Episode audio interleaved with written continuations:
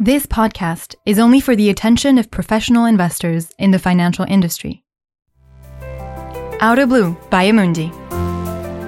Welcome to Outer Blue Talks Research, knowledge sharing on financial research.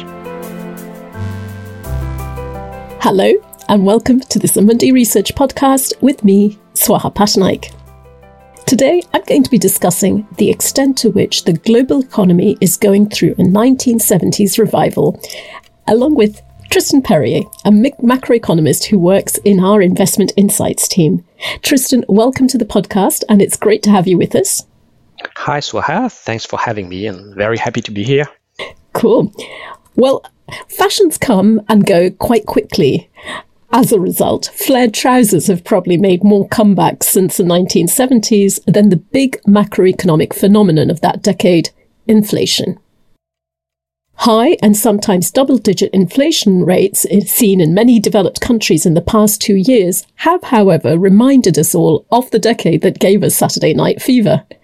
It's also left people wondering how many other similarities might be lurking round the corner. Tristan, now that inflation is finally coming off its peaks on both sides of the Atlantic, are there any other parallels with the 1970s that you think are still worth drawing? Well, of course, to market professionals and much of the general public, inflation is the most striking parallel. However, there could be wild, wider comparability in terms of transition to a new economic model.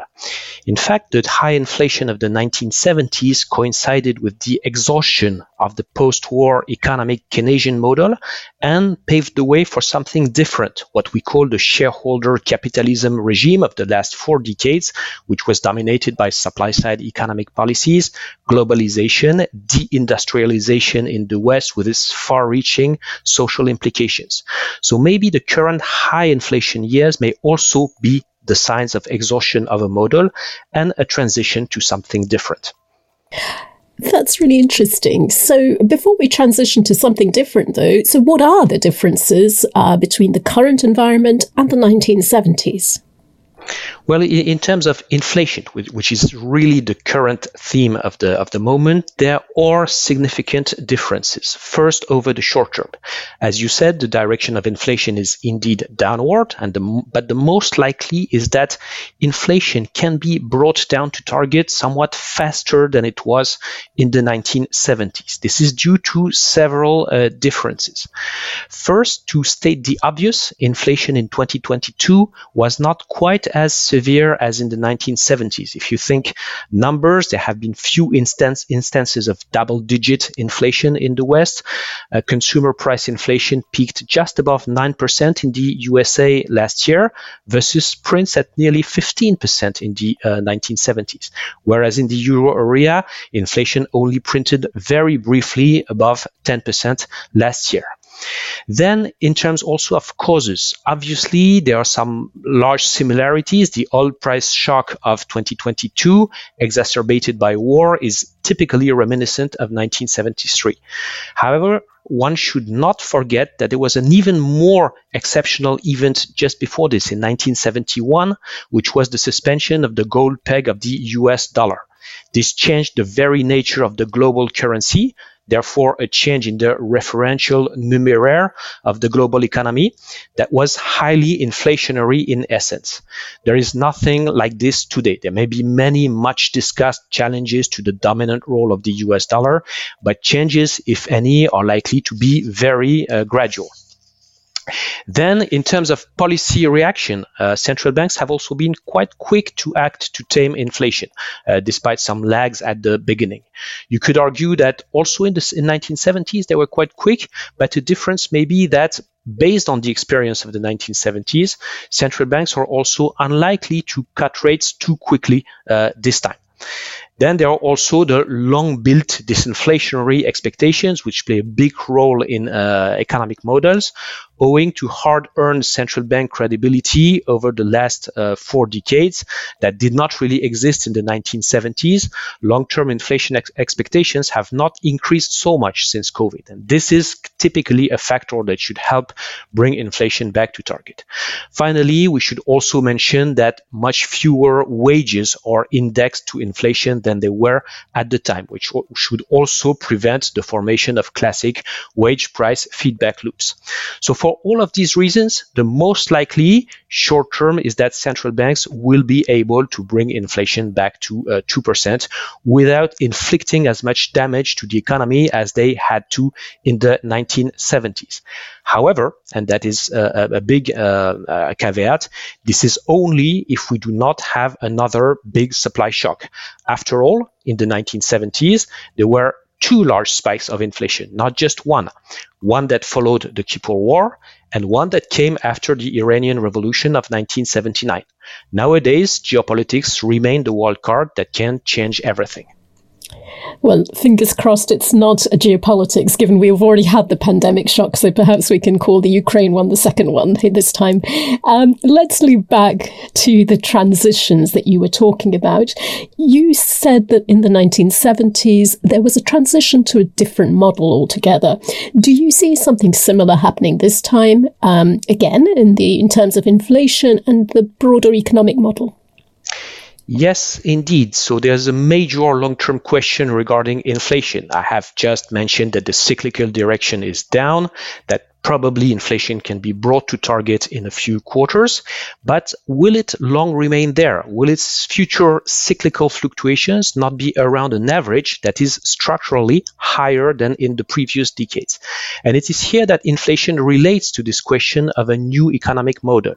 The high inflation period of the 1970s led to a number of policy decisions that allowed four decades of disinflation on the back of stronger monetary policy frameworks supply side economic policies, and globalization.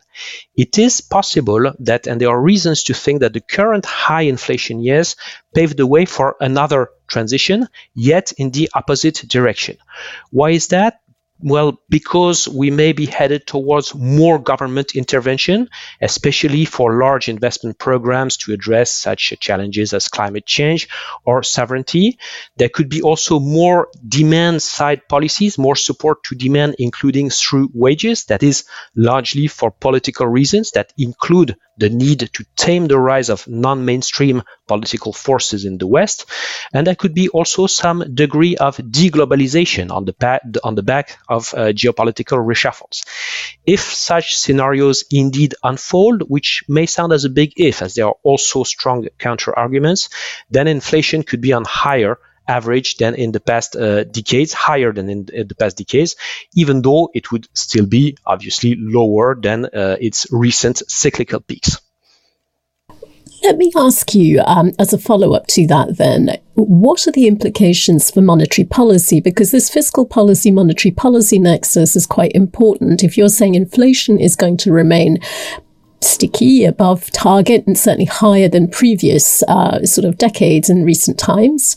Does that mean a different trajectory and a different approach to monetary policy and that we'll have to get used to interest rates perhaps staying closer to current levels than the sort of zero that we were used to not so long ago? Well, here, of course, we need to separate the short term cyclical scenario for monetary policy and the longer term uh, implications. So, in terms of cyclical short-term scenario, at the moment, we believe that it is more likely than not that rates have peaked, at least in the United States and the euro uh, area, uh, although there's probably still some residual hike ahead of us in the United Kingdom. But uh, at least in the US, the, the, the, latest inflation numbers and Fed speak have been uh, quite encouraging. It is true that there may not be enough information when we reach the next uh, September FOMC for the Fed to transition to a, a, fully flattish forward guidance.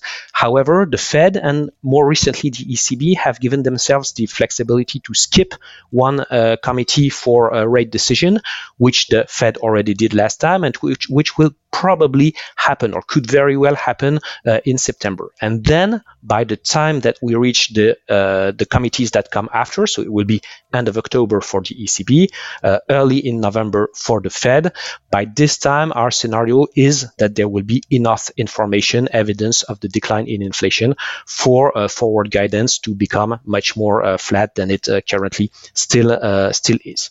So we could have we could there could be conclusive evidence by this time, once we're quite advanced in the fall, that uh, indeed rates did peak in uh, July.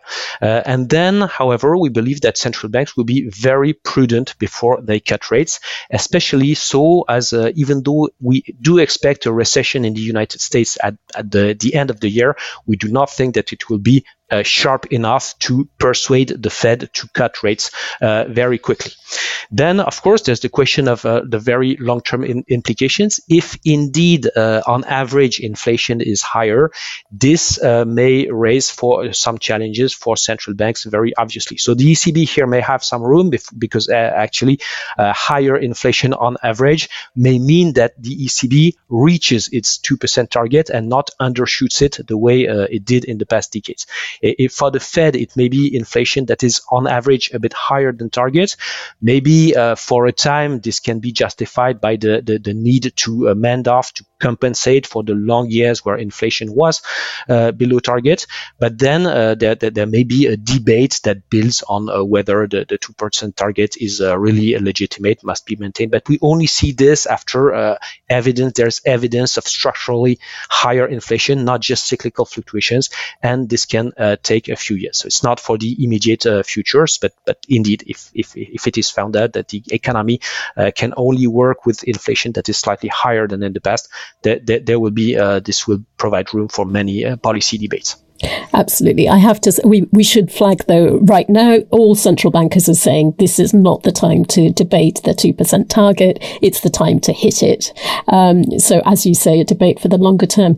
Let me go back and ask you about the wage increases you talked about. You mentioned earlier when you were talking about sort of a new economic model that there may be more government support for demand, including through wages. I presume you mean sort of wage setting me- mechanisms mechanisms in public sector pay. What are the risks of a wage spiral at the moment? Because this is the key thing that central bankers are watching to see if inflation will become really entrenched and whether they have to be more aggressive still. Uh, well, here also there's a question of short-term wage uh, price spiral risk and the longer-term question of the sharing of value added between uh, between wages and capital. So over the short term, the big argument against the wage uh, price spiral is that so far wages, let's say since COVID, wages have only been catching up partially with the high inflation. There have been in fact few instances of rises in real wages, at least for the United States and uh, the euro area wage price within a, a, a, true wage price spirals, you have episodes where uh, real wages really uh, do increase.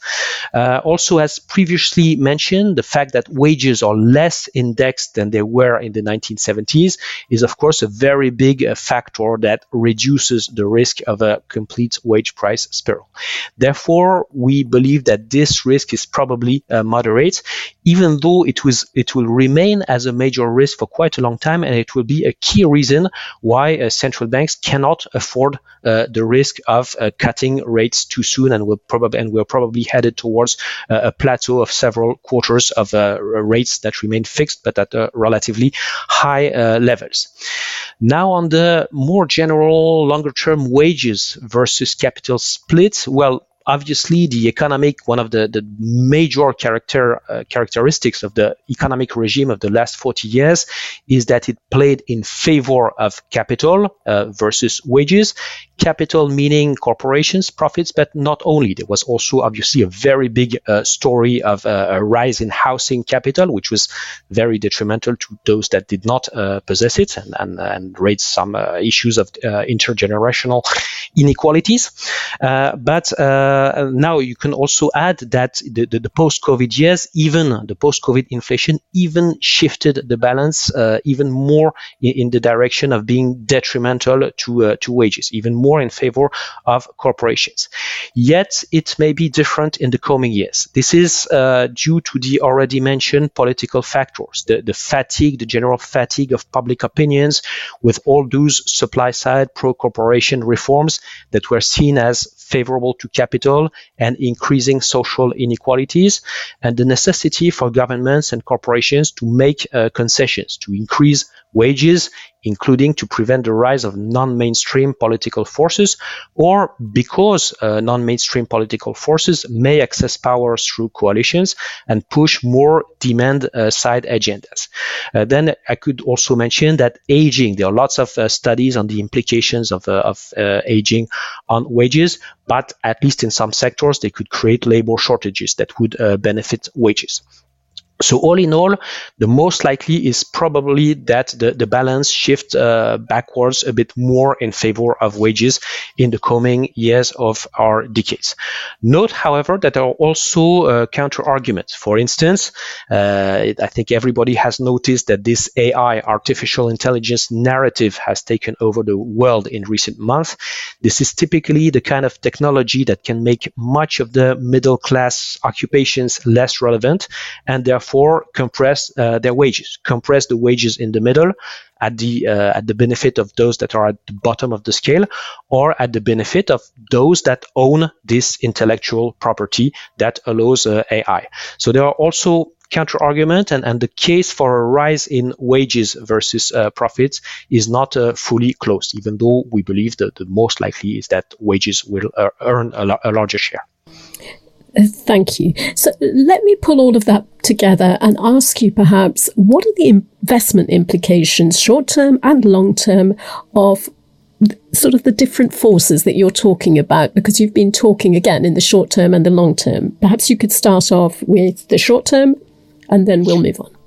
Yes, indeed. So, in terms of tactical positioning, uh, we tend to move back to bonds. That's what we have been doing since the beginning of this year, but to be uh, a bit more prudent on equities. This is in accordance with our view that policy rates have peaked, uh, yet also that the effect of this monetary tightening on economic activity only happens with a lag and may uh, still be to come. Uh, recently, macro news has been rather uh, on the positive side, but we are not completely out of the woods regarding this effect of tightening, which can, based on historic uh, evidence, can take at least two years since uh, after the beginning of the tightening.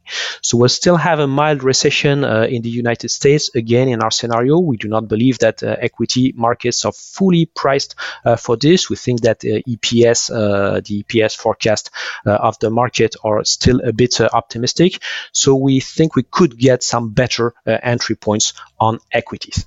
So this is on in terms of tactical, more to the advantage of bonds versus equities. Now in terms of structural positioning, indeed, the, the different factors I have mentioned in terms of long-term uh, transition uh, have uh, implications. First, uh, if indeed inflation is structurally higher than in the previous decade, uh, let's say that higher inflation usually comes with higher inflation volatility and that higher inflation volatility probably means that uh, investors will require a higher compensation for inflation, which will be factored in in the discount rate. Since this is a common factor uh, to equities and bonds, uh, shifts in the required compensation for inflation can cause more co-movement of bonds and equities than what we witnessed in the last uh, 25 years. We could be back to a regime which was more uh, similar to the one we had uh, before the mid 90s, which at the time where inflation was still was a bigger topic than it was after. And this can mean that typical classical bond equities allocation can be somewhat less efficient uh, in optimizing the uh, risk return uh, couple. So it could mean, it does not mean that we need to move away from for bonds and equities. They remain the cornerstone of diversified uh, allocations, but it could mean that to, to have the same uh, risk, um, risk uh, return optimization as before, we may need to diversify somewhat into more exotic asset classes, which include real assets, typically uh, real estate, infrastructure, or commodities that had, that may help uh, improve the, the Sharpe ratios. Uh, additionally, the return on equity is maybe somewhat lower than in the past decades. Uh, I have mentioned the reasons to believe that inflation may be higher on a structural basis. It is somewhat less the case for uh, growth. We do not see growth in the next decades as so different from what we have experienced in the last uh, in, in, in since the beginning of this uh, century. So if indeed within stable growth you have a sharing of value added that is more in favor of wages, this can mean uh, at the margin a bit less for uh, shareholders. Uh, then another factor is that there may be rising benefits to geographic diversification. This is if, glo- if deglobalization, sorry, reduces the global synchronization of economic cycles, therefore the global synchronization of rates, and uh, therefore also causes higher uh, forex volatility, which uh, investors can try to take uh, advantage of. We are already typically on bonds trying to uh, take advantage of the desynchronized uh, aspect feature of Chinese bonds and rates, for for instance. And finally, when it comes to, to deciding where to invest, we believe that the growth advantage of EM versus DM is probably here to stay, that the, the, the, the story of the rise of China and then uh, of India has, has more room to go. Therefore, investors should consider a structural rise in their direct or indirect exposure to, uh, to EM. These are, these would be the main long-term uh, implications of these changes. Thank you, Tristan. And just, I mean, as investors look ahead and see these are the ideas, the short term, long term, they also have to overlay this with a huge swathe of uncertainty. Perhaps I could ask you to list, there are so many, but perhaps I could ask you to list a, a few of the main ones that you see that people will need to, you know, figure out or have resolved before they make final decisions. Yes, the, these are times of uncertainty, so I would not be uh, excessive here. I would not say it's absolutely they are absolutely exceptional. For sure, it is a frequent habit to consider that everything was simpler before. I'm not so sure that the world was fully predictable uh, 10 year or 20 year or 40 years uh, ago. Nonetheless, it is obvious that there are many uncertainties uh, today. I have already mentioned that what our central scenario is, but that there are also uh, big arguments in opposite direction. Let's say that short term inflation can still bring a surprise. Few people predicted how high inflation would go in 2022, so we must be very humble when uh, predicting that the Jenny will be quickly back in the box in the coming uh, quarters. Uh, inflation can decline very quickly, or it could be much more resilient than we believe in our central scenario. Then there is also something I already mentioned, which is the magnitude of the lagged economic effect of the monetary tightening. We have very little visibility uh, on this. It could be mild or it could still lead to a severe recession. After all, rates have increased really a lot in the past uh, in past quarters with not so much economic effects uh, so far, but it could be just a matter of time. Uh, so this is these are more the uncertainties for the cycle. When it comes to long-term uncertainties, well, here my choice to, would be to be quite humble as well, meaning that I would agree with what seems to be conventional wisdom today that uh, and that it is right to, to point to the to such themes as the resurgence of major warfare in Europe, to climate change, and to the implications of uh, AI as the major unknowns. All may have consequences in many hard to predict uh, directions. So definitely investors should work with a central scenario, but they must also make sure that they are ready for volatility, that they monitor liquidity, which is more uh, important than ever, and that they do stress test their portfolios as much as they can uh, for several potential uh, contradictory uh, outcomes. Thank you, Tristan. That was a really uh, nice sum up of everything. And I guess uh, if I'm going to stay in the 1970s theme, it's not completely clear perhaps yet whether we're looking at a bridge over troubled water, as Simon and Garfunkel said, or Darkness on the Edge of Town, Bruce Springsteen's album from the 1970s. Um, do you perhaps, let me end up with sort of uh, the same music themed question to you. Do you have a view or perhaps um, favorite 1970s song of your own whose title might be appropriate? For uh, right now? Well, in fact, I think the, the most appropriate may be some uh, titles of the very, very late 1960s or very early 1970s. Uh, I'm thinking that uh, obviously we asset managers cannot promise the, the stairway to heaven of uh, Led Zeppelin. This is just not the way investment market works. And as the Rolling Stones uh, state, you can't always get what you want, or at least not easily. So what I see in terms of path uh, ahead of us is more like the, the, the Long and winding road. And maybe the best way to drive this long and winding road is also to stay with the Beatles and to try to identify investment opportunities across the universe. Absolutely great roundup. Perhaps we've given our uh, listeners some ideas for summer listening as well there um, from some tunes. Tristan, that's really kind of you to join us. Thank you for taking the time. My pleasure. Thanks for the interview. And thanks to all of you for listening to us today. And we hope you'll join us again soon.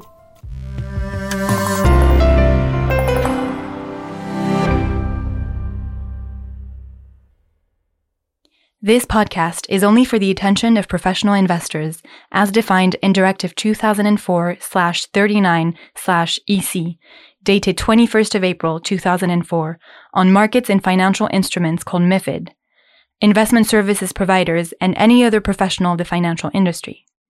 Views are subject to change and should not be relied upon as investment advice on behalf of Amundi.